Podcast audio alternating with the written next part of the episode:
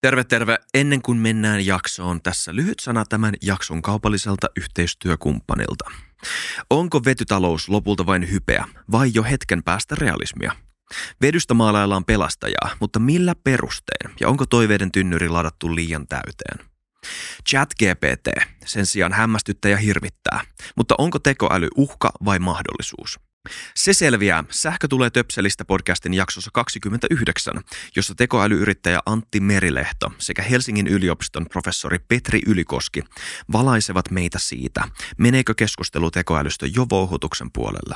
Podcastissa pureudutaan energia-alan kuumiakin kuumempiin perunoihin. Ohjelmaa sukkelasti juontavat Harri Moisio sekä yhteiskuntasuhde- ja vastuullisuusjohtaja Riitta Larnimaa Pohjolan voimasta. Näkemyksiä kinkkisin kysymyksiin jakavat energia-alan ja ympäristöasioiden asiantuntijat. Ota sinäkin kuunteluun Sähkö tulee töpselistä podcast ja saa vastaus siihen, mikä on yllättävin asia, jonka vety ratkaisee ja millainen rooli tällä hirvittävällä tekoälyllä on tulevaisuuden työelämässä ja teollisuudessa. Kuuntele Sähkö tulee töpselistä podcast Spotifysta ja kuule tuoreimmat näkemykset tulevaisuudesta. Kiitos. Mennään jaksoon. Moi kaikki katsojat ja kuuntelijat, tervetuloa FutuCastiin. Mun nimi on Isak Rautio ja mä oon teidän juontaja tänään. Muistakaa tilata kanava, muistakaa kommentoida ja muistakaa arvostella meidät teidän podcast-alustassa. Alright, tänään puhutaan unesta. Tervetuloa aivotutkija Anu-Katriina Pesonen FutuCastiin. Kiitos.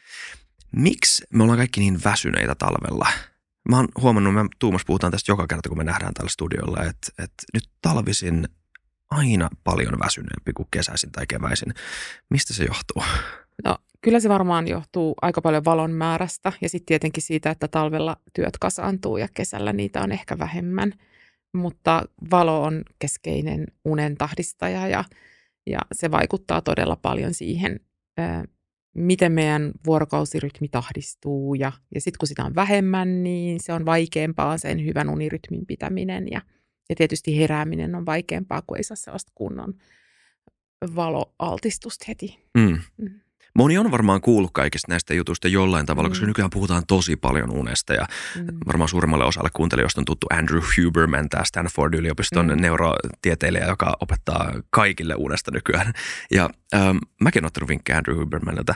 Miksi, mutta kerrotaan, mm. miksi valo on niin tärkeä asia unirytmin hallinnoimisessa? No unessa on kaksi tällaista ajuria tai tavallaan driveria ja toinen on ö, sirkkadiaaninen rytmi, joka tarkoittaa, että me niin kuin resonoidaan planetaarisessa rytmissä meidän univalverytmin kanssa ja valo säätelee sitä meidän ikään kuin koko se hormonaalinen systeemi, joka säätelee unta, johon sitten liittyy melatoniini, niin, niin tahdistuu valosta. Niin siinä mm. mielessä musta on hauska ajatella, että me ikään kuin meidän univalve liikkuu planeettojen kanssa. Joo, niin ja se varmaan oikeasti meneekin niin, että me ollaan mm. kehitytty ö, just sopeutumaan siihen, että sit kun on pimeätä, niin otetaan mm. pikku tauko. Mm. Eikö vaan? No, tämä on mielenkiintoinen, että mit, miten tähän tavallaan sopeutuu. E, ihan hirveän paljon eroa ei ole siinä, että kuinka paljon, kun katsoo niin kuin väestötutkimuksia, että kuinka paljon ihmiset nukkuu kesällä tai talvella. Ja mä luulenkin, että se väsymyksen tunne ei tule unen puutteesta, vaan se tulee ehkä siitä, että se rytmi ei ole ehkä samanlainen tai – tai jollain tavalla ei saa myöskään sellaista, ei tule niin selkeitä kontrasteja jotenkin siihen päivään. Ja se heijastuu jotenkin ehkä mielialoihinkin ja, ja se on jännä juttu. Valo voi säädellä monta asiaa siinä meidän mielenmaisemassa. Mm, niin tosiaan aika moni asia liittyy toisiinsa. Mm. Vaan se unen määrä ei itsessään merkitse sitä, että sun seuraava päivä tulee olemaan virkeä. Ei todellakaan. Se on aika karkea mittari siitä, Okay. Mutta tietysti valo on yksi ja meillähän on nyt muutakin valoa kuin luonnonvaloa, että ei tämä tietenkään ole niin yksinkertaista. Mutta äm, mä luulen, että tällainen kollektiivinen talviväsymys, niin se ei pelkästään selity unella. Että kyllä, täytyy, kyllä siinä on varmaan muitakin tekijöitä, että asiat kasaantuu ja tuntuu kuormittavalta ja päivät ei erotu toisistaan silloin, kun on kiire. Ja, ja tota. mm, kyllä. Um, Okei, palataan näihin mm. uni, ei vinkkeihin, mutta näihin niin kuin uni, mm. tähän unitieteeseen vähän myöhemmin. Mutta ylipäätään kiinnostaisi vähän keskustella siitä, että miksi unesta puhutaan nykyään niin paljon. Onko näin aina ollut, että uni on ollut tosi, tosi iso osa tämmöistä niin julkista tieteellistä viestintää, koska vaikuttaa sitten, että nykyään on tosi paljon tämmöisiä uni-influenssereita, Andrew Huberman, niin kuin mm. mainitsin, ja tämä Matt Walker, joka on käynyt mm. ympäri, ympäri eri medioissa ja podcasteissa. Miksi ihmisiä kiinnostaa se nykyään niin paljon? No tämä on niin kuin jännää. Mä ajattelen ihan niin kuin tieteen historiassakin, että unitutkimus, no se on lähtenyt sellainen niin kuin ehkä parempilaatuinen unitutkimus sieltä 60-luvun 60-luvulta liikkeelle, mutta se on jotenkin hitaasti ikään kuin popularisoitunut. Ja se, ti- se tiede on siinä mielessä jännittävässä vaiheessa, että me opitaan tällä hetkellä unesta niin paljon. Mutta se, miten se on tullut tavallaan sit populaarikulttuuriin, niin on tosi, tosi niin kuin erilainen virta, että unitutkijana mä niin kuin katson vierestä ja välillä ihmettelen, että miten iltapäivälehdet toistavat näitä ikään kuin vaarasignaaleja, jotka liittyy uneen. Ja, ja jokaisella ikään kuin tulee sellainen niin kuin ajatus siitä, että meillä kaikilla on yksi hyvä uni, jota kaikkien täytyy tavoitella ja jos et niin tee, niin sairastut ja kuolet ja vähintäänkin saat Alzheimerin. Et siinä on niin kuin hyvin tieteestä tavallaan irtonainen niin kuin klangi mun mielestä siinä julkisessa viestinnässä. Hmm. Onko se vaan siinä muotoilussa ö, vai siinä, että tota, ylipäätään puhutaan näistä asioista, koska eikö vaan, että uni vajeella tai unen puutteella on jonkunnäköinen yhteys näihin asioihin. Totta kai, siis siellä on tiede takana. Ei, ne ei ole ikään kuin mm. erillisiä toisistaan, mutta sellainen ehkä kuva jotenkin, että uni on jotenkin, ähm, että et ihminen pystyisi, ensinnäkin siinä on niin sellainen virheolettama, että ihminen pystyisi ohjailemaan sitä untansa loputtomasti samalla tavalla kuin liikuntasuorituksia. Se on niin kuin semmoinen ensimmäinen tavallaan niin kuin vaikeus siinä viestinnässä. Että voitaisiin pinnistellä itsemme uneen tyyliin. Niin, ja uni on siis täysin paradoksaalista. Että sitten kun sä lakkaat stressaamasta unesta, sä lakkaat ajattelemasta unta, niin todennäköisesti sä nukut paljon paremmin.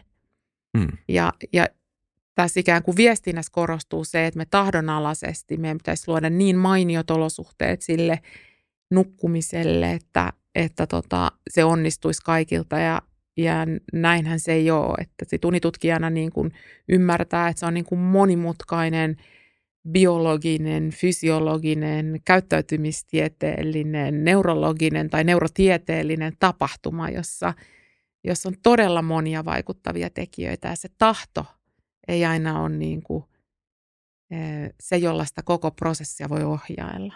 Joo, toi itse selittää mulle aika kiinnostavalla tavalla, miten mä oon suhtautunut näihin vinkkeihin itse. Esimerkiksi mä kuulin semmoisista asioista, kun tämäkin on varmaan Hubermanilta, englanniksi ultradian cycle, ultradiaaninen sykli, mm. sitä, että meillä on unessa eri vaiheita, jotka mm. on yleensä puolitoista tuntia tai jotain, mm. ja on virkistävämpää sun aamun ja päivän kannalta, että sä heräät semmoisen syklin lopussa mm. kuin sen keskellä. Eli toisin sanoen kuusi tuntia yössä voi olla parempi kuin seitsemän tuntia yössä.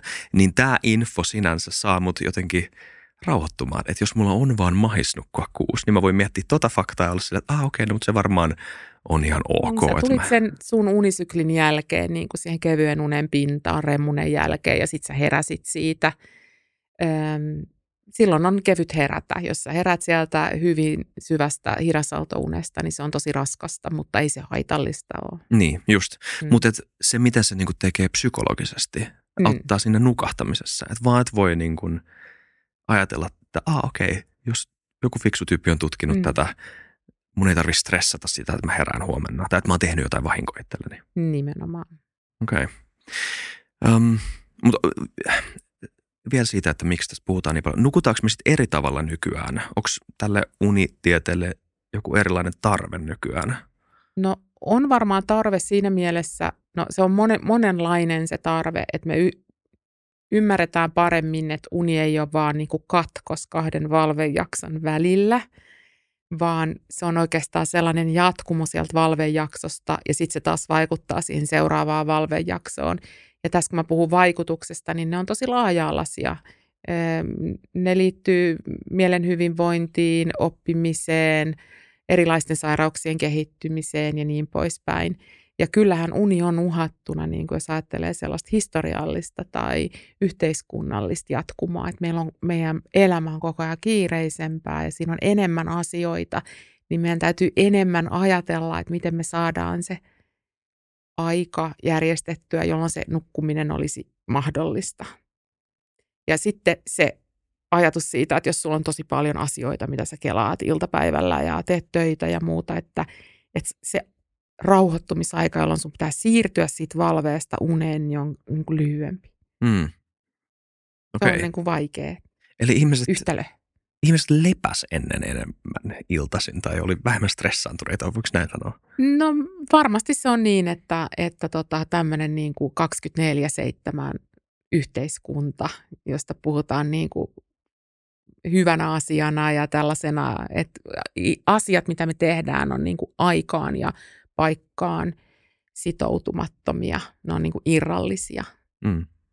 Mutta sitten taas uni ei ole. Niin miten me yhdistetään nämä kaksi asiaa? Mm. Mun kaveri oli kerran Kansasissa, asui siellä jonkun aikaa ja kertoi siitä elämäntyylistä siellä. Vähän semmoista etelävaltio meidänkin, missä vanhemmat on duunissa ehkä 10-11 tuntia per päivä. Ja sitten Mm. loppuillan istutaan terassilla, porchilla, Mm, juodaan ehkä joku bissa, katsotaan auringonlaskua mm, ja vaan ollaan siinä. Ja sitten se jossain vaiheessa alkoi tekemään sitä itse ja en muista, muist- puhuttiinko me unesta, mutta voisin kuvitella, että nukkuu paremmin kuin Suomessa. mm. Niin, joo. Joo, ja tuon terassin auringonlaskun mä otan, mutta ehkä mä otan sen bissen veke siitä, koska siitä tiedetään. Ah, hyvä kysymys. Miten Mm. ö, alkoholi vaikuttaa uneen? No se on tosi paradoksaalista, että monet, jotka ottaa just illalla sen bissen tai jonkun muun, niin sanoo, että mä nukahdan nopeammin ja, ja tota, mun älykello näyttää, että mulla on enemmän syvää unta. Mutta sitten se tavallaan se taustalla, öö, niin se ei olekaan yhtä levollista se uni, että sun syke on korkeampi ja sykevälivaihtelu on öö, pienempi, mikä on huono asia. Ja, ja, tota, ja sitten siihen syvään eli hidasaltouneen sekoittuu sellaista häirintää. Se ei olekaan yhtä hyvä laatusta.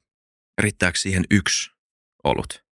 No kyllähän se yksi olut aika nopeasti sieltä myös häipyy se vaikutus. Okay. Se on hyvin sit alkuyön vaikutus. Niin ei, just. se, ei se koko yötä pilaa. Hyvä, okei. Okay. Koska Mm. mä oon alkanut, mulla on uusi Mm. harrastus, mä oon alkanut tekemään kokteileja. Ja mä en Joo. siis tee niitä keskellä viikkoa, mutta välillä tekee mieli kokeilla No niin. tätä reseptiä. Mm.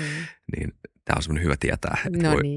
No, joskus vähi, hyvä. niin. Mutta tästä tulee nopeasti unitutkija, vaikka mä ajattelen olevani liberaali unitutkija, niin kyllähän mä tiedän ne vaikutukset. Ja tämä niinku, tämmöinen konservatiivinen ajattelu, että mitään ei saa tehdä eikä elää, niin se tulee nyt niinku voimakkaasti sieltä ikään kuin julkisessa keskustelussa sellainen hyvin puritaaninen, konservatiivinen lähestymistapa. Mutta eihän elämä ole sellaista. Mm. Elämässä on koktaileja ja bissejä terassilla ja, ja muuta. Että ei me voida ajatella jotenkin myöskään ihan liikaa, vaan kaikkea sen unen näkökulmasta. Mm, niin just. Onko uni aika sopeutuva asia? Öö, et, On sopeutuva asia kanssa, kyllä, jo- jonkin verran ainakin. Esimerkiksi kahviin tiedetään, että ihmiset voi kehittää aika hyvän resistenssin sille, miten kahvi vaikuttaa uneen. okay. Ne voi paatua siihen. Nyt kun me ollaan näissä ö, aineissa, puhutaan niistä, niin. Niin. puhutaan kofeiinista. Miten se vaikuttaa ihmisen väsymykseen? Miksi tämä toimii? Me molemmat siis juodaan kahvia, se on aika jännä, että sinä Mm. unitutkijana juot kahvia, vaikka moni ei juo sitä. Tota, Mä oon yrittänyt opetella. Tota, äh, kofeiini on siinä, siitä mielenkiintoinen aine, että, että se liittyy tavallaan siihen soluaineen vaihduntaan, joka, joka tota, säätelee meidän unta. Eli, eli kysymyksessä on tämmöinen välittäjäaine adenosiini, joka jollain tavalla liittyy tähän unen homeostaattiseen säätelyyn. Ja kun mä sanoin alussa, että on kaksi ajuria, toinen on tämä planetaarinen sirkadiaaninen ajurin, toinen homeostaattinen ajuri. Ja se tarkoittaa sitä, että mitä kauemmin me ollaan valveilla, sitä enemmän ö, niin kuin on ehtinyt olla soluaineen vaihduntaa ja kaikkea, jossa adesoni, adenosiinia syntyy ja, ja ajatellaan, että se auttaa meitä sitten loppupeleissä nukahtamaan. Eli ihminen nukahtaa, kun se on ollut tarpeeksi kauan valveilla. Näin vaan käy. Se pitää, uni pitää itse huolen itsestään. Mutta kofeiini on antagonisti, ades, adenosiini antagonisti, eli se ikään kuin häiritsee sitä, sitä adenosiinin kertymistä aivoihin ja sillä tavalla niin kuin otat iltapäivällä 200 milligrammaa kofeiinia, niin, niin todennäköisesti unesi siirtyy vähän myöhemmäksi. mm. Se, mitä mä muistan tämän tämän adenosiinin on, että Andrew Huberman kutsui sitä, se ei, se ei sinänsä niin kuin aiheuta väsymystä, vaan sen tunnetta, ikään kuin tun, väsymys, tämmöistä niin nälkää, unennen nälkää. Muista, mm. että se oli se termi, mitä Andrew Huberman käytti. Se on vähän niin kuin semmoinen tunne, mikä me saadaan siitä aineesta. Onko se totta? No sanotaan näin, että suuri osa adenosiinitutkimusta tehdään hiirillä ja rotilla, e, eli mm. mä, vaikea sanoa, mitä se tarkoittaa ihmisellä, mutta, mutta väsymyksen tunne on mielenkiintoinen tunne, koska sehän on subjektiivinen tunne ja mikä on semmoinen niin kuin unen, että milloin milloin tunnistetaan ylipäätänsä, että meitä väsyttää. Ja mitä enemmän meillä on vauhtia ja ajatuksia ja muita, ehkä sitä vaikeampaa on huomata sitä väsymyksen tunnet, että me voidaan tavallaan ajaa sen ohi myös mm. ja saada uudet kierrokset vielä Kyllä. aikaan. Totta. Joskus mm. ihan vaan ajattelemalla jotain. Mm. Mm. Um, hmm. Sitten yksi tämmöinen peruskysymys vielä. Kuinka mm. kauan pitää nukkua tämä aikakysymys? Me vähän ehkä kosketeltiin sitä tuossa, mutta mm. itse asiassa mä muotoilen sen, muotoilen sen sulle mm. eri tavalla, koska sä et tykkää antaa vinkkejä tai vastata tuommoisiin mm. kysymyksiin. Mitä, kuinka tärkeää tai oleellista on nukuttu aika? No meillä on valtava geneettinen vaihtelu siinä, kuinka paljon me tarvitaan unta. Ja ja se on ihan vauvasta lähtien, ensimmäisestä elinpäivästä lähtien sinne hautaan saakka. Me nukutaan todella erilaisia aikoja. Keskiarvo on varmaan siinä seitsemän ja puoli tuntia, mutta ajatellaan, että sellainen normaali uni kestää niin kuudesta yhdeksään tuntiin. Ja, ja tota, jos on vähemmän tai jos on enemmän, niin se todennäköisesti on haitaksi terveydelle. Niitä mekanismeja ei tunneta kauhean hyvin – mutta se ei auta, että nukkuu sitten 10 tuntia. Sun kuolleisuusriski kasvaa samalla tavalla kuin jos sä nukut alle kuusi tuntia. Että se on tämmöinen uumuotoinen yhteys. Hmm. Ja, ja tota, ainoa, kuka tietää, kuinka paljon sinä tarvitset unta, on sinä itse. Ja se mittari on se päiväaikainen väsymys ja toimintakyky. Ja ei ole mitään ikään kuin, mä en voi sanoa sulle, kuinka paljon sun pitää nukkua. Niin just. Vois, voiko joillain se tarve olla 10 tuntia päivässä? Onko olemassa ihmiset, jotka oikeasti nukkuu? Tähän on vähän todellisuustiirallinen. On, joo, on, mutta okay. näillä, näillä ihmisillä, joilla se on näin suuri, niin niillä on niin kuin korkea sairastuvuusriski mm. esimerkiksi diabetekseen ja, ja tota, erilaisiin, erilaisiin muihin tämmöisiin elämäntapasairauksien tyylisiin. Mä tiedän siis ihmisiä, jotka niillä on tämmöinen niin kuin krooninen uupumus, Joo. jotka lepää siis tosi paljon. Mutta mietin, että onko se siis, heillä on kuitenkin siihen jonkunnäköinen diagnoosi, mutta onko se mm. ihan tämmöisen niin kuin, ikään kuin normaalin, ei-diagnosoitavan ihmisen vaihteluvälissä semmoinen, että voi nukkua 10 tuntia päivässä tai onko sillä joku nimi sitten? No liikaunisuus voi olla tällainen, mitä käytetään, mutta, mutta tota, aika harva kuitenkin nukkuu sitä 10 tuntia mm. aikuisena. Että kyllä se on tosi harvinaista. Ja ja jotkut geneettisesti poikkeavat yksilöt selviää niillä kolmella neljällä tunnilla. Sellaisiakin on. Se on heille normaali uuniaika. Kuinka pieni osa se on? No en mä tiedä, mutta näyttää nämä maailman johtajat olevan hyvin geneettisesti valikoituneita, tai sitten he huijaa, koska sekä Emmanuel Macron että Donald Trump sanoo, että he nukkuvat vain mm. neljä tuntia yössä. Ehkä siinä on joku yhteys. Ehkä siinä on joku yhteys. Tai sitten ajatellaan, että, että se onkin tämmöinen kulttuurinen asia, että jotta mä voin vakuuttaa kansalleni olevani tehokas, niin mä en tarvitse tällaista heikkoutta, kuten uni. Mm. Mä oon niin vahva, että mun ei tarvitse nukkua. Ja mä epäilen tätä jälkimmäistä. Niin, toi on kiinnostavaa. On olemassa ihmisiä, jotka suorittaa ja saa aikaan paljon enemmän kuin tosi moni muu. Mm. Luuletko, että siinä on olemassa jotain semmoista – geneettistä poikkeavuutta, että he jaksaa enemmän tai pärjää vähemmillä yöunilla tai liittyykö niihin? Ihan varmasti on tällaisiakin tekijöitä, joo. kyllä. Joo, ihan varmasti, että se väsymyksen tunne ei, sitä ei ole niin paljon tai se ei tunnu niin epämiellyttävältä tai sitä ei tunnista. Sehän voi olla myöskin tällainen patologinen, että ei, ei kerta kaikkea tunnista ja sitten polttaa itsensä niin kuin loppuun mm. tällä. Mitä, mikä sun unitutkijan näkökulma tuohon loppuun palamiseen on? Koska siis moni varmaan tunnistaa sen, kun sen mm. näkee, mutta sitten on vaikea laittaa minkään pakettia ja sanoa, että tämä on se, mikä se on. No mä en ole ehkä tutkinut sitä loppuun okay. palamista niin paljon, että mä pystyisin sit, siihen ottaa kantaa. Tämä on tämmöisiä tutkijan rajoja, että... Ymmärrän. Mm. Näin yleisesti, äm, mä koitan välttää muotoilemasta näitä semmoisina vinkkikysymyksinä, mutta on kuitenkin eroa hyvällä ja huonolla unella, on, eikö vaan? On, on. Ehdottomasti. Mitkä on sun mielestä yleisimmät huonon unen tekijät tai aiheuttajat nykyihmisillä? Um, no varmasti se insomnia eli unettomuus on niin kuin valtavan yleistä ja mä en usko, että kukaan voi elää elämäänsä ilman, että kokee unettomuusjaksoja. Se unettomuus jollain tavalla liittyy meidän stressiherkkyyteen ja siihen, että me koetaan asioita voimakkaasti suurimmalla osalla. Että ajatellaan, että no, unettomuudessa voi olla monenlaisia eri alalajeja, mutta yksi niin kuin suurin tekijä on varmaan sellainen ylivirittyneisyys ja, ja stressi ja, ja ahdistus tai, tai mielialajutut, jotka siihen liittyy. Ja varmaan se niin kuin huono uni on se, että ei saa unta, ei pysy unessa, se on katkonaista, heräilee niin kuin älyttömän monta kertaa tai ei pysty sitten aamuella enää vielä Hmm.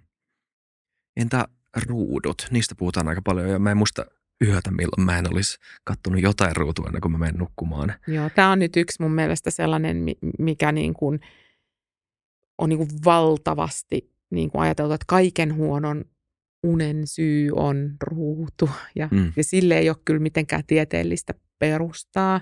Tutkimukset on aika hajanaisia. Suurin osa meidän ruuduista on tosi älykkäitä, eli ne osaa suodattaa haitalliset aallonpituudet siitä valosta, eli sitä sinistä valoa pois. Ne ei näytä edes meille sitä illalla. Ja suoraan sanottuna mm, me ollaan ihan liikaa keskitytty tähän ruutuihin. Ruudut voi olla hankalia silloin, kun tulee riippuvuus, silloin kun on nuori, joka ei vielä osaa säädellä sitä käyttäytymistään, joka ikään kuin tarrautuu siihen sijaistekemiseen nukkumisen sijaan. Mutta kokonaisuutena mä ajattelin, että niitä on ihan niin kuin demonisoitu yllin kyllin suhteessa siihen haittaan. On mahtavaa kuulla tämä unitutkijalta. Niin, niin. Tosi kiva. Mutta okei, mä paholaisen asian ai, ai, no niin. Mä en siis sano, että ruudut on kahden, kaiken pahan alku. Mä sanon, mm. että me tiedetään, miten valo vaikuttaa ihmisen unirytmiin ja mm. joista ruuduista voi saada sitä haitallista sinivaloa kyllä. ja se voi vaikuttaa unenlaatuun. Eli ruutuja voi myös käyttää väärin ja se voi myös huonontaa unta. Onko kyllä, tämä? ehdottomasti. Se on ihan kyllä erilaisilla – riippuvuuksilla, joita ruudusta tulee, niin saa ensinnäkin työnnettyä sitä nukahtamisaikaa ja, ja tota, sen lisäksi se vielä sotkee sitä sirkadiaanista rytmiä. Mutta kyllä mä luulen, että se isoin vaikutus, mikä sieltä tulee, on ne sisällöt. Että kyllähän sitä itsekin tietää, jos sä katsot sähköpostia sen jälkeen, kun sä oot jo mennyt nukkumaan, niin sun nukahtaminen voi siirtyä niin kuin helpostikin tunnilla. Että se, se ei tarvitse kuin yksi triggeri, josta sä virityt, josta sulla tulee kaikki se mieleen, mm. minkä sä olet juuri onnistunut unohtamaan. Ja, ja tota, siitä se lähtee. Että kyllä ne voi olla ihan ö, myös tällaisia ö, todella, todella unta häiritseviä asioita. Mm. Okei, okay. koska jossain taas Huberman-videossa oli, että ihan muutama sekunti jonkun valosan ruudun katsomista voi vaikuttaa nukahtamiseen ja tai siihen unen laatuun merkittävästi. Öö, no, siitä kun se kyllähän se, siis se liittyy siihen meidän melatoniinihormoniin, jota me luonnollisesti tuotamme niin kuin illalla, kun alkaa hämärtämään, eli valo on melatoniinin tämmöinen antagonisti, eli silloin kun tulee valoa, niin se melatoniinin niin kuin vapautuminen häiriintyy. Mutta ei se häiriinny sille koko yöksi. Se häiriintyy hetken ja sitten se taas ikään kuin palaa. Eli se suppressoi sitä sitä tota melatoniinia hetken ajan. Mm. Mm. mm. Mä, mä, siis... mä en ole ehkä ihan samaa mieltä kuin Huberman, mutta mä ajattelin, että ne ikään kuin ne psyykkiset vaikutukset voi olla suurempia kuin se valo. Että sä tavallaan virityt ajattelemaan asioita, jotka, jota, joiden kanssa sä et voi nukahtaa. Ja mä lupaan, että mä en yritä hankkia mitään beefiä sun ja Andrew Hubermanin välillä. Joo. um, tota, melatoniini. Hmm. Kannattaako sitä ottaa? No melatoniini on meidän, jokainen tuotetaan melatoniinia ihan joka ilta ja, ja tota, melatoniini on, on niin kuin nukahtamisen apu ja ää, jos on niin kuin ajatus siitä, että pitää siirtää unirytmiä, niin se on hyvä. Ää, sillä tavalla sä voit ikään kuin, niin kuin tahdistaa sitä omaa sirkadiaanista rytmiä ottamalla melatoniinin tiettyyn aikaan, mutta eihän se ole tarkoitettu pitkäaikaiseen käyttöön. Mm. Okay. Mutta kyllä jotkut sitä käyttää ja yhä useampi. Ja se ei ole hyvä. No niistä pitkäaikaisvaikutuksista, no tiedetään koko ajan enemmän. Ei sieltä nyt mitään ihan hirveä mm, dramaattista ole tullut, mutta ylipäätänsä niin kuin se luottamus, että minun kehossani on myös sitä melatoniinia ja normaalisti toimivat ikään kuin hormonaaliset prosessit, niin siinä tietysti voi kehittää myös sitä luottamusta, että kokeilla, että mikä on sitten se minimimelatoniini, jolla selviää, että ei vaan sille varmuuden vuoksi ota. Toi sirkkadiaaninen rytmi, unirytmi, hmm. mikä sen rooli on? Miksi se on niin tärkeä ylläpitää? No se on varmaan se, että meillä se niin peruskivi on se, että, että ihmisen vuorokausirytmi on noin 24-25 tuntia. Ja sitä sanotaan sirkkadiaaniseksi periodiksi. 25? No joo, se vaihtelee myös. Ihmisten vuorokausi ei ole, ah, niin, niin se, se sisäisen niin. kellon vuorokausi ei ole täsmälleen sama kuin mitä kellonviisarit näyttää. Se voi olla pidempi tai se voi olla lyhyempi. Ja, ja tota, jos se on suurin piirtein se 24 tuntia, niin elämä on aika helppoa, koska kehossa on niin kuin lukuisia sisäisiä kellosysteemeitä, jotka toimii tässä 24 tunnin rytmissä. Melatoniini on niistä yksi, mutta, mutta siellä on kortisoli ja muitakin hormoneita ja siellä on verenpainetta ja, ja, ja jopa meidän suolistobakteerit niin kuin elää 24 tunnin vuoro, niin kuin vuorokausirytmissä ja hajottaa ruokaa suolistossa tiettynä aikana tehokkaasti. Ja jos pystyy elämään tässä omassa rytmissään, niin silloin kaikki on aika hyvin. Sitten kun sä lähdet rikkoa sitä tai sä oot yötyöläinen ja sä koko ajan menee vasten sitä sun omaa biologista prosessia, niin, niin se on tosi raskasta. Hmm. Miksi tulee niin raskasta? Mitä me tiedetään siitä? No se on hirveän kuormittavaa yrittää pysyä silloin esimerkiksi hereillä, kun sun koko elimistä huutaa ja on siinä vaiheessa ikään kuin sitä omaa rytmiään, jolloin, jolloin on niin kuin lepo. Hmm. Ja tämä nyt esimerkiksi näkyy vuorotyöläisten niin kuin työterveytenä ja sairastuvuutena, että se on todella raskasta. Mm. Mm. Ja rytmi on sikäli hyvin, tai hyvä sana kuvaamaan sitä, mitä mm. tapahtuu, että se joka ikinen tahti on jonkunnäköisessä yhteydessä toiseensa. Niin. Ja se edellinen tahti, yksikkö vaikuttaa siihen seuraavaan. Niin, jos haluat muuttaa tavallaan sitä sun rytmiä, niin – No tietää jokainen, joka on matkustanut esimerkiksi Atlantiin yli, tietää, että siinä kestää muutama päivä, että se seitsemän tunnin rytmi ikään kuin, tai seitsemän tunnin niin kuin jet lag mm. niin kuin palautuu, että se ei tapahdu seuraavana päivänä. Eli ne rytmien muutokset ei ole kauhean nopeita. Sä mainitsit kortisolin, mm. joka tunnetaan stressihormonina mm. ja siitä on puhuttu paljon, että se on haitallista ja, ja tai se on yleensä se klangi, jolla mm. siitä puhutaan, kun se otetaan populaaritieteessä mm. puheeksi.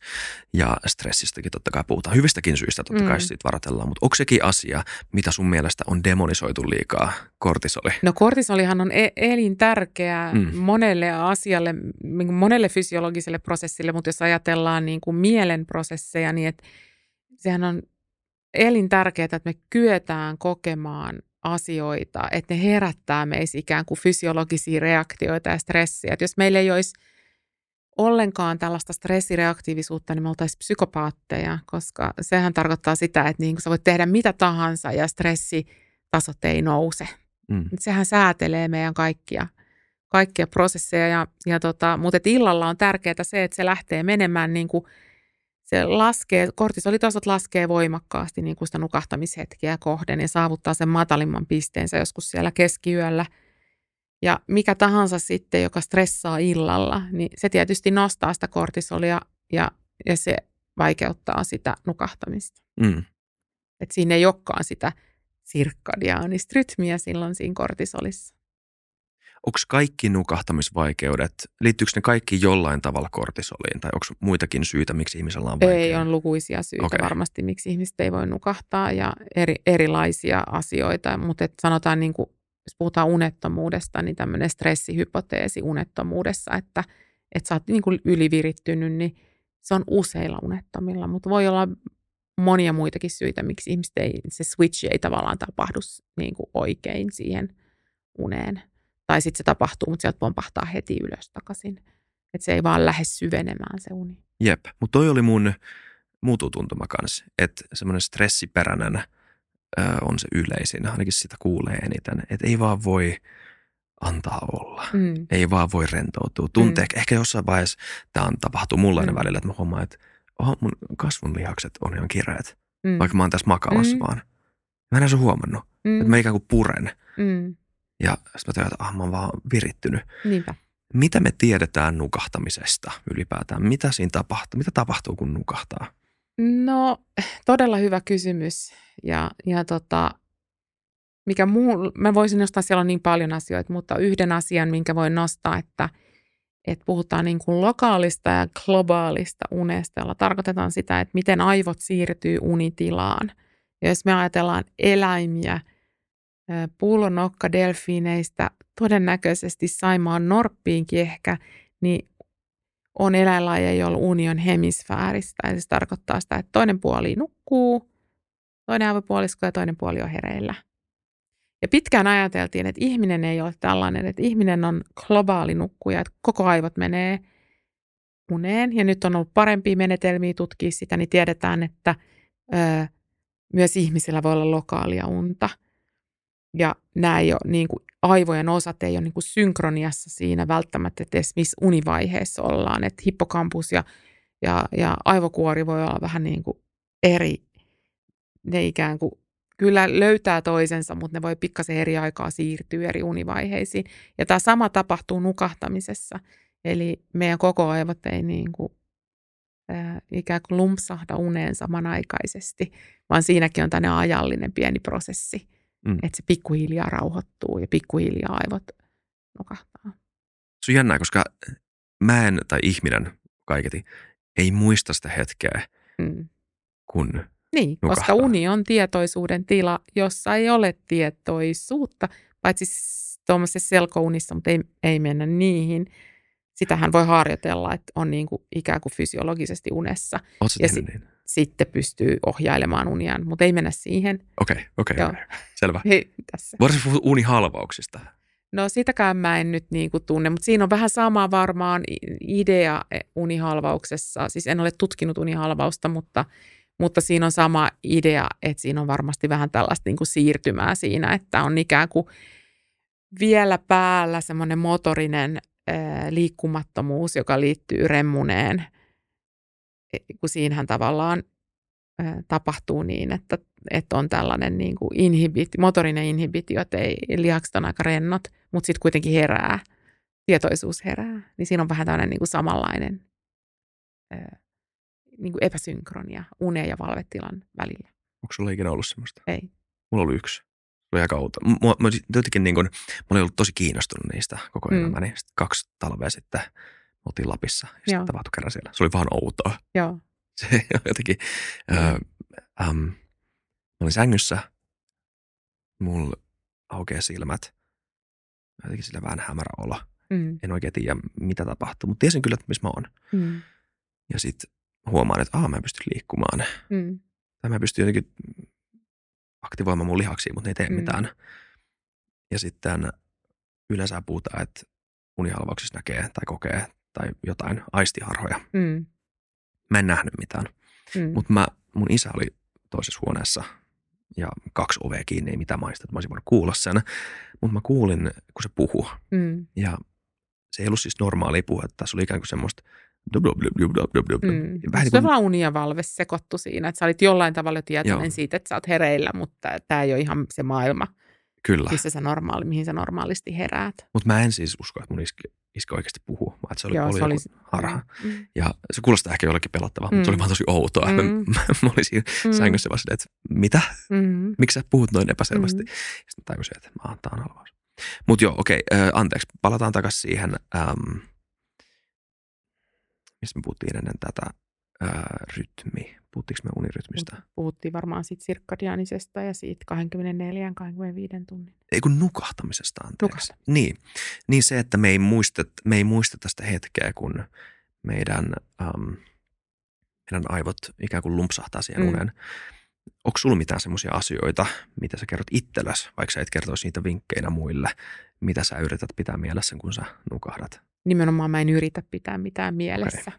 Mm. Se on se, se ikään kuin se, että mitä kovemmin unta yrittää, niin sitä vaikeammin se on saatavissa. Eli se on niin, kuin niin paradoksaalista. Ja sen takia mä kritisoin tätä tällaista ikään kuin loputtonta vinkkilistaa, että mä voin ottaa niin kuin kuntosalivinkkejä tai liikuntavinkkejä, kun se on täysin tahdonalasta ja se on täysin mun toiminnanohjauksen varassa, kuinka paljon mä liikun ja miten mä liikun ja miten se on mulle hyväksi. Mutta tässä me mennään niin kuin semmoiselle jännittävälle alueelle, että me ei voida niin kuin alistaa sitä unta tälle eh, tahtomiselle. Mm. Okei. Okay. Hmm. Miten mä sitten muotoilen sitä? Onko sulla mitään semmoisia asioita, mitä sä öö, teet parantaaksesi sun unta tai vältät parantaaksesi sun unta? Mm, no varmastikin paljon, mutta mä en niin kuin halu edes a, niin kuin kertoa niistä, koska mä ajattelen, että se on niin kuin yksilöllinen asia. Että jokainen mm. löytää, että se tavallaan se tällaisen yleisvinkkien sijaan jokaisen pitäisi olla utelias sitä omaa unta ja nukahtamisprosessia kohtaan ja ajatella sitä unta vähän niin kuin ystävänä, että tämä on niin kuin mun tärkeä asia ja, ja aikuiset ihmiset niin kuin nopeasti tietää ja oppii, mikä heitä auttaa. Ja ni, niiden asioiden kehittäminen. Et mä oon niin kuin tässä luja muuri, mä en lähde antaa yhtään vinkkiä kenellekään.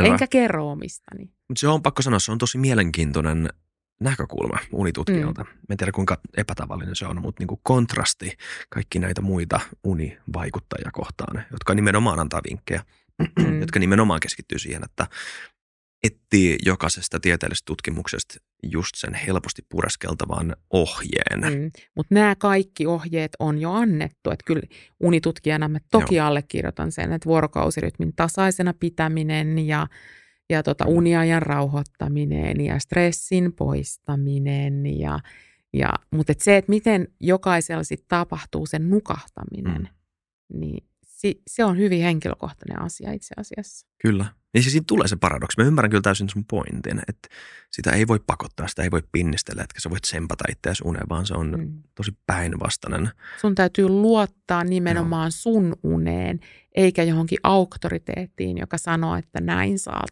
unta. Mm. Vaan sun täytyy niinku oikeasti kuunnella omia kehon viestejä. Niin kuin sä sanoit, että sä huomaat yhtäkkiä, että sä oot jännittynyt. Kuunnella tällaisia mm. viestejä, mm. ymmärtää, rentouttaa – ja sitä ajatella, että tämä ei ole mun tahdon varassa. Mm. Niin just. Mm.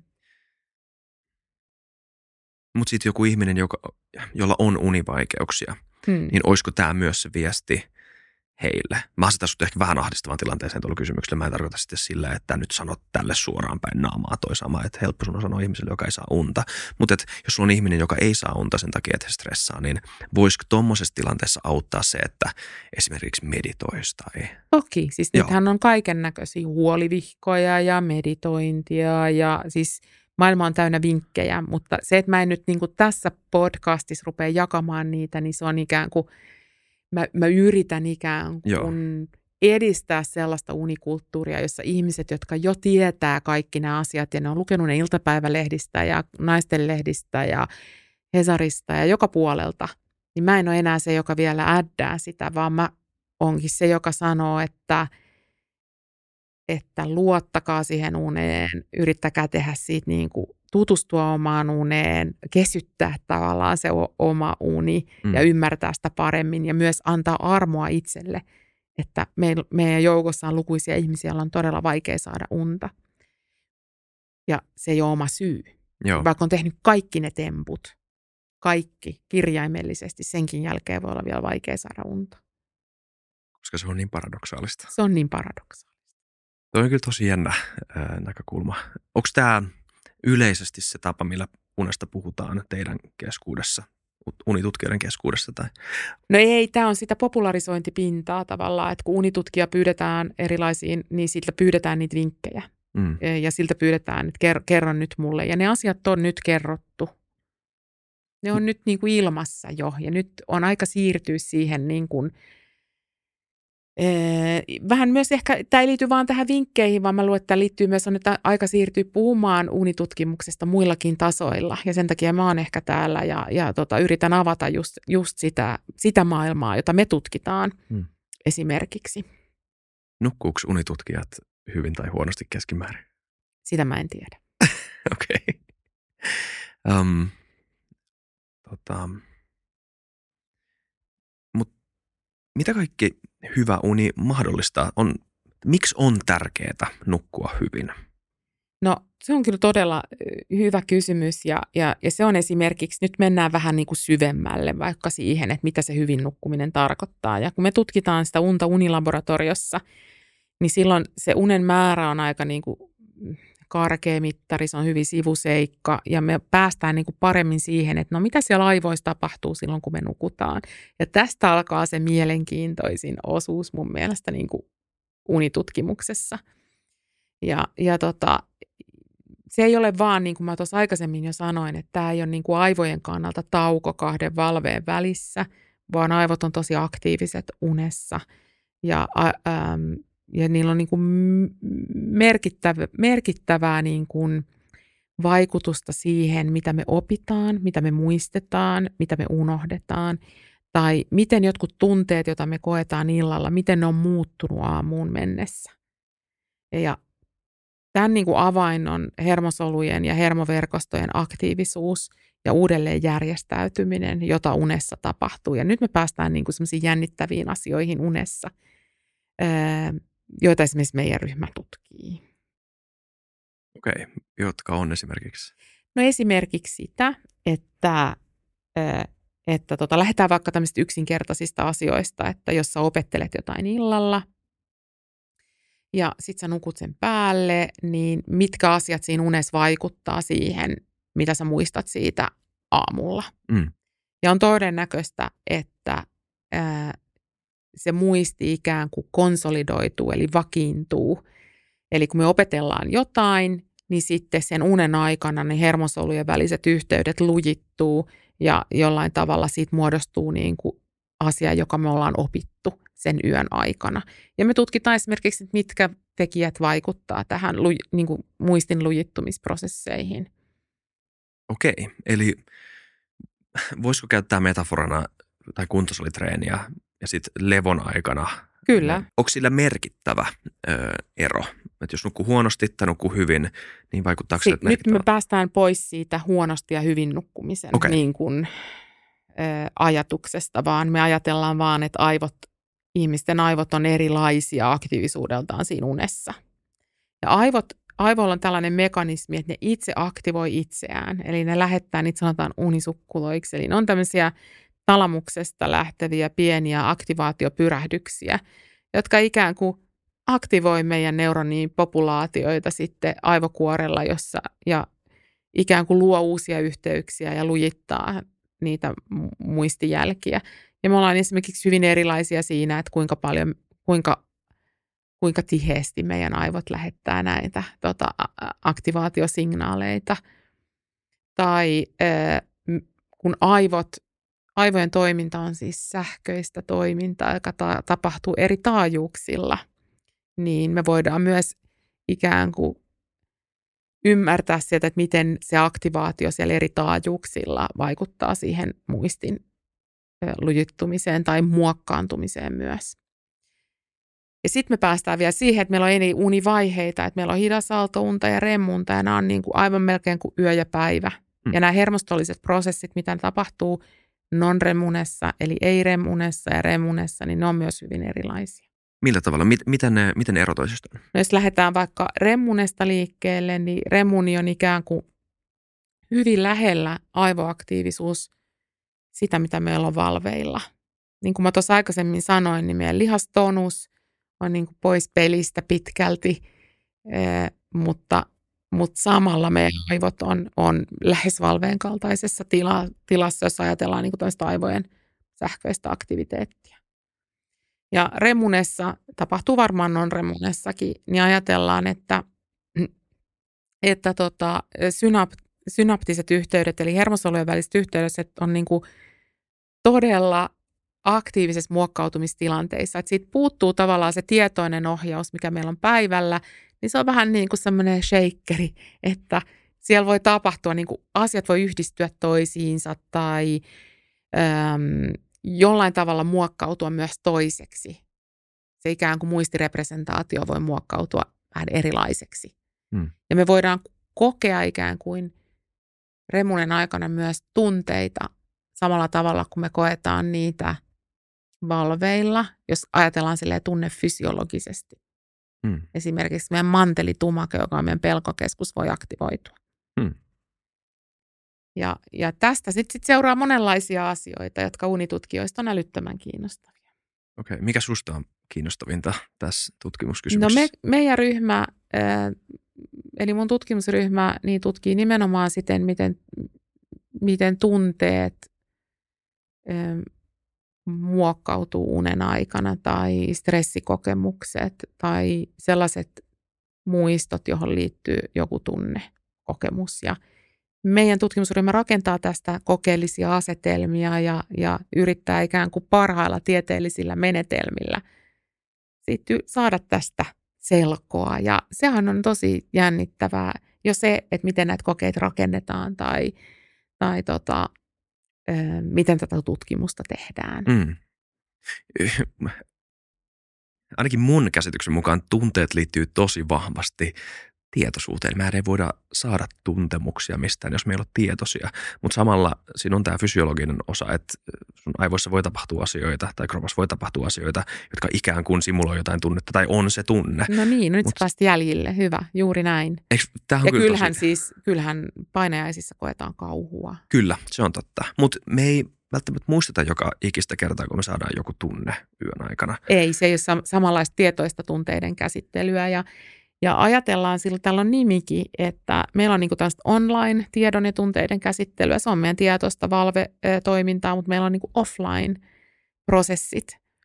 Ja ne ei liity vaan uneen. Meillä voi olla tämmöisiä offline-prosesseja tämmöisissä tilanteissa, kun on tämmöinen niin mind wandering-tilanne tai tämmöinen niin kuin, uh, restful, restful wake-tilanne, että sä vaan niin kuin lepäät. Niin samalla tavalla sun ajatukset voi lähteä vähän niin kuin kulkemaan omia teitään, sä et kauheasti tietoisesti ohjaile niitä. Mm. Mitä tämä oivallus avaa? Minkälaisia uusia kysymyksiä tai tutkimuksen kohteita se avaa? Miksi tämä on? No tämä nyt tietenkin liittyy siihen, en, en, ensinnäkin siihen, että me ymmärretään, että no mitkä ne unen funktiot on oppimisessa ja, ja tunteiden säätelyssä ja tässä offline-prosessoinnissa. Mutta sitten tämä tietenkin liittyy aika nopeasti erilaisiin niin kuin mielialahäiriöihin ja stressin säätelyyn ja, ja ahdistukseen ja myös unettomuuteen. Että sieltä tulee niitä kliinisiä rajapintoja nopeasti vastaan. Mutta eka meidän täytyy ymmärtää, että mitkä ne unen perusmekanismit on, jotta me voidaan sitten soveltaa niitä mm. sitten. Koska on tosi jännää, että kuvittelisin, että tunteet on olemassa sen takia, että ne auttaa meitä toimimaan silloin, kun me ollaan valveilla. Ne oppii meitä säätelemään meidän käyttäytymistä mm. suuntaan toiseen. Että mikä ihmeen rooli niillä on silloin, kun me ollaan tiedottomia? Me ei olla tiedottomia, mutta meidän tietoisuuden taso on eri. Okei. Okay. Joo. Öm, no, ajatellaan näin, että annetaan vaikka tänne esimerkki, että sua nolottaa joku asia todella paljon illalla, kun sä menet nukkuu. Sä oot kokenut jonkun tosi sellaisen, mä en tiedä, kaikki me koetaan erilaisia noloja tilanteita tai häpeää. Joo, mä muistin kyllä heti yhden jutun. No niin. No sä meet No ensinnäkin voi olla vaikea saada unta, mutta sä kuitenkin meet nukkumaan sen häpeä kokemuksen kanssa. Niin mitä on tapahtunut aamulla? Miltä susta tuntuu? Yleensä paremmalta. Aivan. Mm. Eli tämä nyt riittyy siihen, että se uni on jotenkin moduloinut sitä sun tunnekokemusta. Jos oot sen saman ajan valveilla, niin sun häpeän kokemus ei todennäköisesti ole kadonnut minnekään. Mm. Ja, eli se ei ole aika, se ei ole ajan funktio, vaan se on tietoisuuden tason funktio. Eli sillä unella on jotain tekemistä sen kanssa, miten tunnerepresentaatiot muuttuu ja miten se kokemus muuttuu. Mm-hmm. Okei. Okay. Ja täällä on varmaan,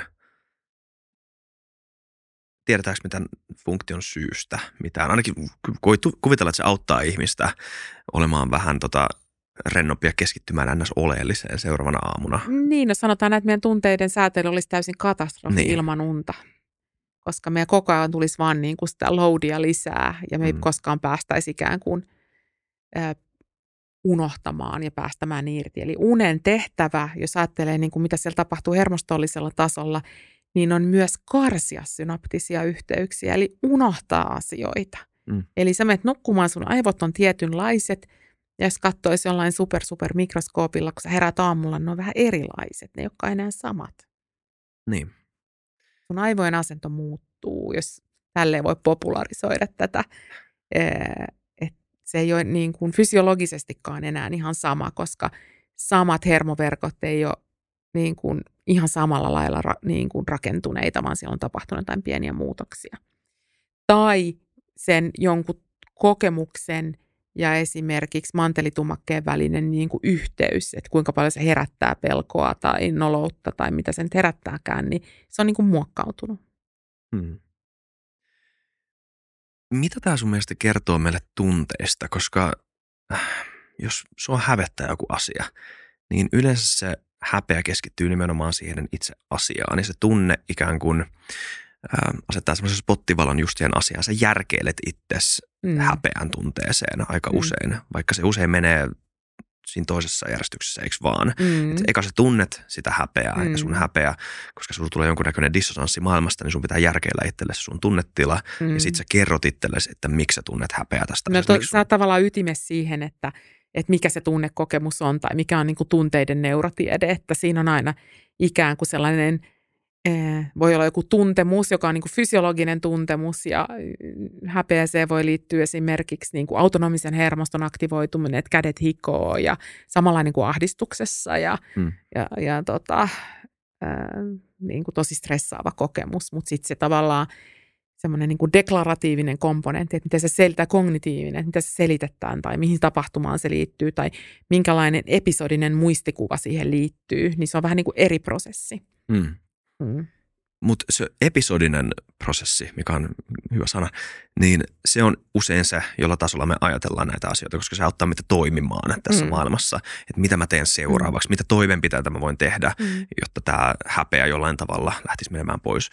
Mikä on taas jollain tavalla paradoksaalista, koska jos, se, jos paras lääke sille aika usein on vaan se, että sä yrität unohtaa sen nukahtamalla, säätelemällä sitä tunnetta, eikä niinkään järkeilemällä itse parempaan tilanteeseen. Hmm, nukkuminen voi olla niin kuin paljon parempi kuin se, että sä meet syövereihin, koska usein jos ajattelet jotain häpeätä, niin sä, se on niin kuin kehä, jossa sä joudut syvemmälle siihen häpeen tunteeseen. Hmm. Että on tosi paljon tämmöisiä ahdistusta aiheuttavia – tunteita, jo, joissa se säätelymekanismi on se, että sä pystyt siirtämään huomion pois siitä tunteesta tai sä pystyt unohtamaan sen. Mm. Eikä se niin, että sä pystyt ikään kuin järkeilemään, että ei sen ollutkaan hävettävää. Se oli. Aina kun sä ajattelet sitä, niin se oli. Mutta se ei ole sun koko elämä. Niin, se ei ole sun koko elämä. Joo. Niin. Eikä se enää niin kuin aiheuta sussa sitä somaattista niin kuin reaktiota, että sä, sä niin kuin saat etäisyyttä siihen. Okei. Okay. Äh, huonolla unella on varmaan jonkunnäköinen mielen, äh, anteeksi, yhteys huonoon mielenterveyteen. Voiko tämä liittyä N- siihen? No niin, lähe, melkein kaikissa psykiatrisissa niin kuin häiriöissä on, on häiriintynyt uni, että kyllähän niillä on todella vahva mm. yhteys ja, ja eri häiriöissä tietysti erilaisia asioita ja, ja tota, se on aika laaja aihe, sanotaan näin. Okei, okay, selvä. Miksi susta tuli alun perin unitutkija?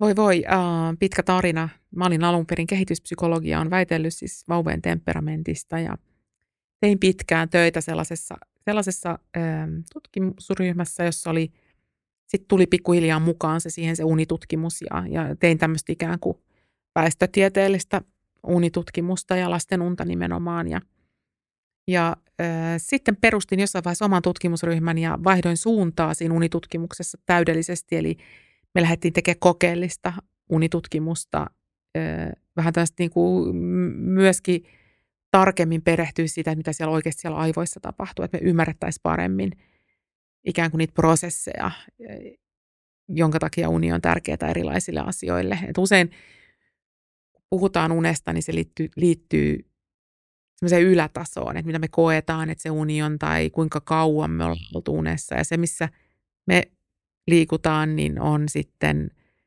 jo tavallaan sen aivoaktiivisuuden tasolla ja siinä niin kuin maailmassa. Sitten tietysti sieltä voi mennä vielä syvemmälle molekulaarisiin mekanismeihin ja muuta, mutta se on sitten usein eläintutkimusta. Et me ollaan ehkä siinä pinnassa, jossa ihmisillä pääsee syvimmille vesille sen unen tutkimuksessa. Mm. Okei. Okay. Vähän etikettikysymys. Mä kysyin tässä aikaisemmin suoraan vähän läpällä, että niin Mm. nukkuuko unitutkijat hyvin tai huonosti, jos mä vähän naurahdin. Onko sun mielestä uni semmoinen henkilökohtainen asia, josta ei pitäisi urkkia tai että sitä pitäisi kohdella kunnioituksella? Ei, päinvastoin. Siis Okei. mä ajattelen, että, että unikulttuurihan voisi olla sellaista, jossa ihmiset nimenomaan jakavat tätä henkilökohtaista tasoaan tai, tai ja- jakavat noloja uniaan tai kokemuksiaan. Että, mutta ehkä mä vastustin vain sitä, että jotenkin, että mä en niin kuin unitutkijana halua olla kenellekään ikään kuin joku referenssipointti, vaan päinvastoin, että me ollaan kaikki yhtä tärkeitä tässä Joo, ja omine, neuvoin, omine neuvoinemme ja, ja tota, ajatuksinemme unesta. Pakko sanoa siis sä et reagoinut siihen mitenkään oudosti. Mä en lukenut sun kehokielestä si- sinänsä. Mulla vaan tuli mieleen jälkikäteen, että Mm. että mikä meidän suhde siihen pitäisi olla, kun sä nimenomaan puhut niin paljon tästä unikulttuurista. Ja jotenkin ehkä mä, kyllä mulla on joskus ollut univaikeuksia, mutta ei mitään Mm. mm. niin kroonista insomniaa tai tämmöistä, Mm. mm. että se olisi niin kuin ollut mulle semmoinen äh, masennuksen aihe, Mm. mm. että mä en saa unta, että mä en pysty toimimaan tai elämään Mm. tai ole onnellinen, vaikka jaksoittain on ollut semmoisia hetkiä, Mm. kun on stressannut. Niin jotenkin mäkin on taipuvainen ajattelemaan, että on ehkä hyvä, jos, jos mä voin ottaa se tosissaan, mutta ei vakavasti. Nimenomaan nauraa sille ja kertoa toisillemme unista enemmän. Ehkä se rentouttaisi ihmisiä. Niin, ja jollain tavalla sellainen niin kuin, öm, luottamus siihen, että se oma uni on ihan oikeaa, eikä ole jossain parempaa unta tai joku standardi, johon pitäisi pyrkiä. Että meillä on tämä uni, mikä meille on annettu, ja toisille se on vaikeampaa ja toiselle se on helpompaa. Hmm. Kyllä. Mikä sun mielestä on kiinnostavin kysymys tällä hetkellä sun unitutkimuksessa? Öm, no varmaan mä palaan nyt näihin asioihin, että kyllä me ollaan kovasti kiinnostuneita siitä, miten, miten tota, mikä se on se prosessi, jolla esimerkiksi aivot vastaavat tunnekokemukseen tai stressikokemukseen. Ja, ja tota, mitä me voimme siitä oppia ja sitten tietenkin jossain vaiheessa se voi varmaan muuttua se tieto siihen, että voi antaa u- uudenlaisia vinkkejä siitä, siitä tota, nukkumisesta, mutta kyllä ne mun intohimon kohteet on siellä ihan perustutkimuksen äärellä tällä hetkellä. Hmm. Mä huomasin muuten just, sulla on Oura. On, mutta sitä ei ladattu, se on nyt jäänyt siihen käteen. On mulla oura. On mä mitannut paljon unta, joo. Okei. Miksi? Onko se hyvä asia? Mitä unta? No, mä sanoisin, että se unen mittaaminen siinä ei ole kiinnosta mua ollenkaan, koska sehän on aika kuitenkin karkea mittari niin kuin esimerkiksi univaiheista tai niiden toteutumisesta. Se mittaa vain aktiivisuutta, sykettä, mitä se nyt mittaa, lämpötilaa, asentoa. Eli mikään näistä, näistä tota, ranne- tai, tai tota sormilaitteista niin ei mittaa aivojen aktiivisuutta. Mutta sitä, mitä ne mittaa tosi hyvin, on sykettä ja sykevälivaihtelua. Ja se on kyllä ihan mielenkiintoista niin kun ymmärtää, että miten se hermoston ikään kuin palautuminen tapahtuu tämmöisellä niin kuin fysiologisella tasolla. Mm. Onko siinä mittaamisessa jotain semmoisia kulttuurisia ominaispiirteitä, jotka sun mielestä ei ole hyviä tai ei tee hyvää ihmisten nukahtamiselle? No mä sanoisin, että mittaaminen on osa sitä uteliaisuutta omaa unta kohtaan ja, Joo. ja tota, mä suhtaudun siihen positiivisesti, mutta siinä on niinku semmoinen disclaimeri, että ei kannata ottaa niitä suosituksia jollain tavalla niinku kiveen hakattuina, että kuinka Mm. paljon minun pitäisi nukkua, että ei saa kääntää sitä mittaustulosta itseään vastaan. Mm. Kyllä. Niin toi on kyllä tosi jees. Me ei Mm. eletä nukkumisen takia, me nukutaan elämisen takia. Kyllä, juuri näin. Mutta kannattaa olla utelias omaa nukkumista kohtaan ja mittarit on siinä ihan hyviä ja, ja onhan nämä tuottaa semmoista vuositason dataa, mikä mun mielestä on se kiinnostavin. Eli eh, siellä sitä nyt sitten sitä omaa vaihtelua näkyy, miten, miten, tota, miten kesät ja talvet menee, että onko siinä kauheasti eroa siinä kesässä ja talvessa. Ja mulla ainakin näkyy, että loma-aikana sykevälivaihtelu niin kuin paranee Mm. tosi paljon, joka kertoo siitä, että siellä on niin kuin palautumista tapahtunut. Kertooko se jotain unen laadusta, jos näkee unia tai jos ei näe unia? Öm, ei kertoo ja ei kerro. Eli se, että me nähdään unia, niin niitähän nä- voi nähdä sekä tota non-remmunessa että remmunessa. Että se, että niitä nähtäisiin vain remmunessa, niin on yksi myytti. Toiset muistaa paremmin niitä unia, toiset sen, että miten me muistetaan, niin se riippuu siinä, että mihin aikaan me herätään suhteessa siihen uneen. Että jos se uni on juuri päällä, niin me muistetaan se tietysti paremmin. Sitten, mutta tiedetään myös, että joskus liikaa on liikaa, että voi olla niin kuin yli paljon levottomia unia, tämmöisiä stressiunia. Mm. Traumatilanteissa ne tulee usein uneen, e, erilaiset traumaattiset tilanteet. On lapsia, jotka näkee todella paljon painajaisia tai aikuisia, jotka näkee paljon painajaisia. Mm. Mä en tiedä vastaisimme sun kysymykseen, mutta sanotaan, että siinä on paljon vaihtelua. Joo, kiinnostavaa. Ja mä tunnen tyypin taas unihalvauksista puheen ollen, joka jostain syystä on kiinnostanut mua aina. Öm, puhuin yhden kaverin kanssa tästä ja sit, tai tuttu. Öm, sanoi, että hän näkee niitä kolme neljä kertaa viikossa. Näkee joka toinen yö. Ja ihan siis semmoinen, että huoneessa on joku toinen tyyppi. On melkein kavereita nyt, koska ne näkee toisensa niin usein. Mutta tuollainen saattaa selvästi varmaan vaikuttaa siihen unenlaatuun.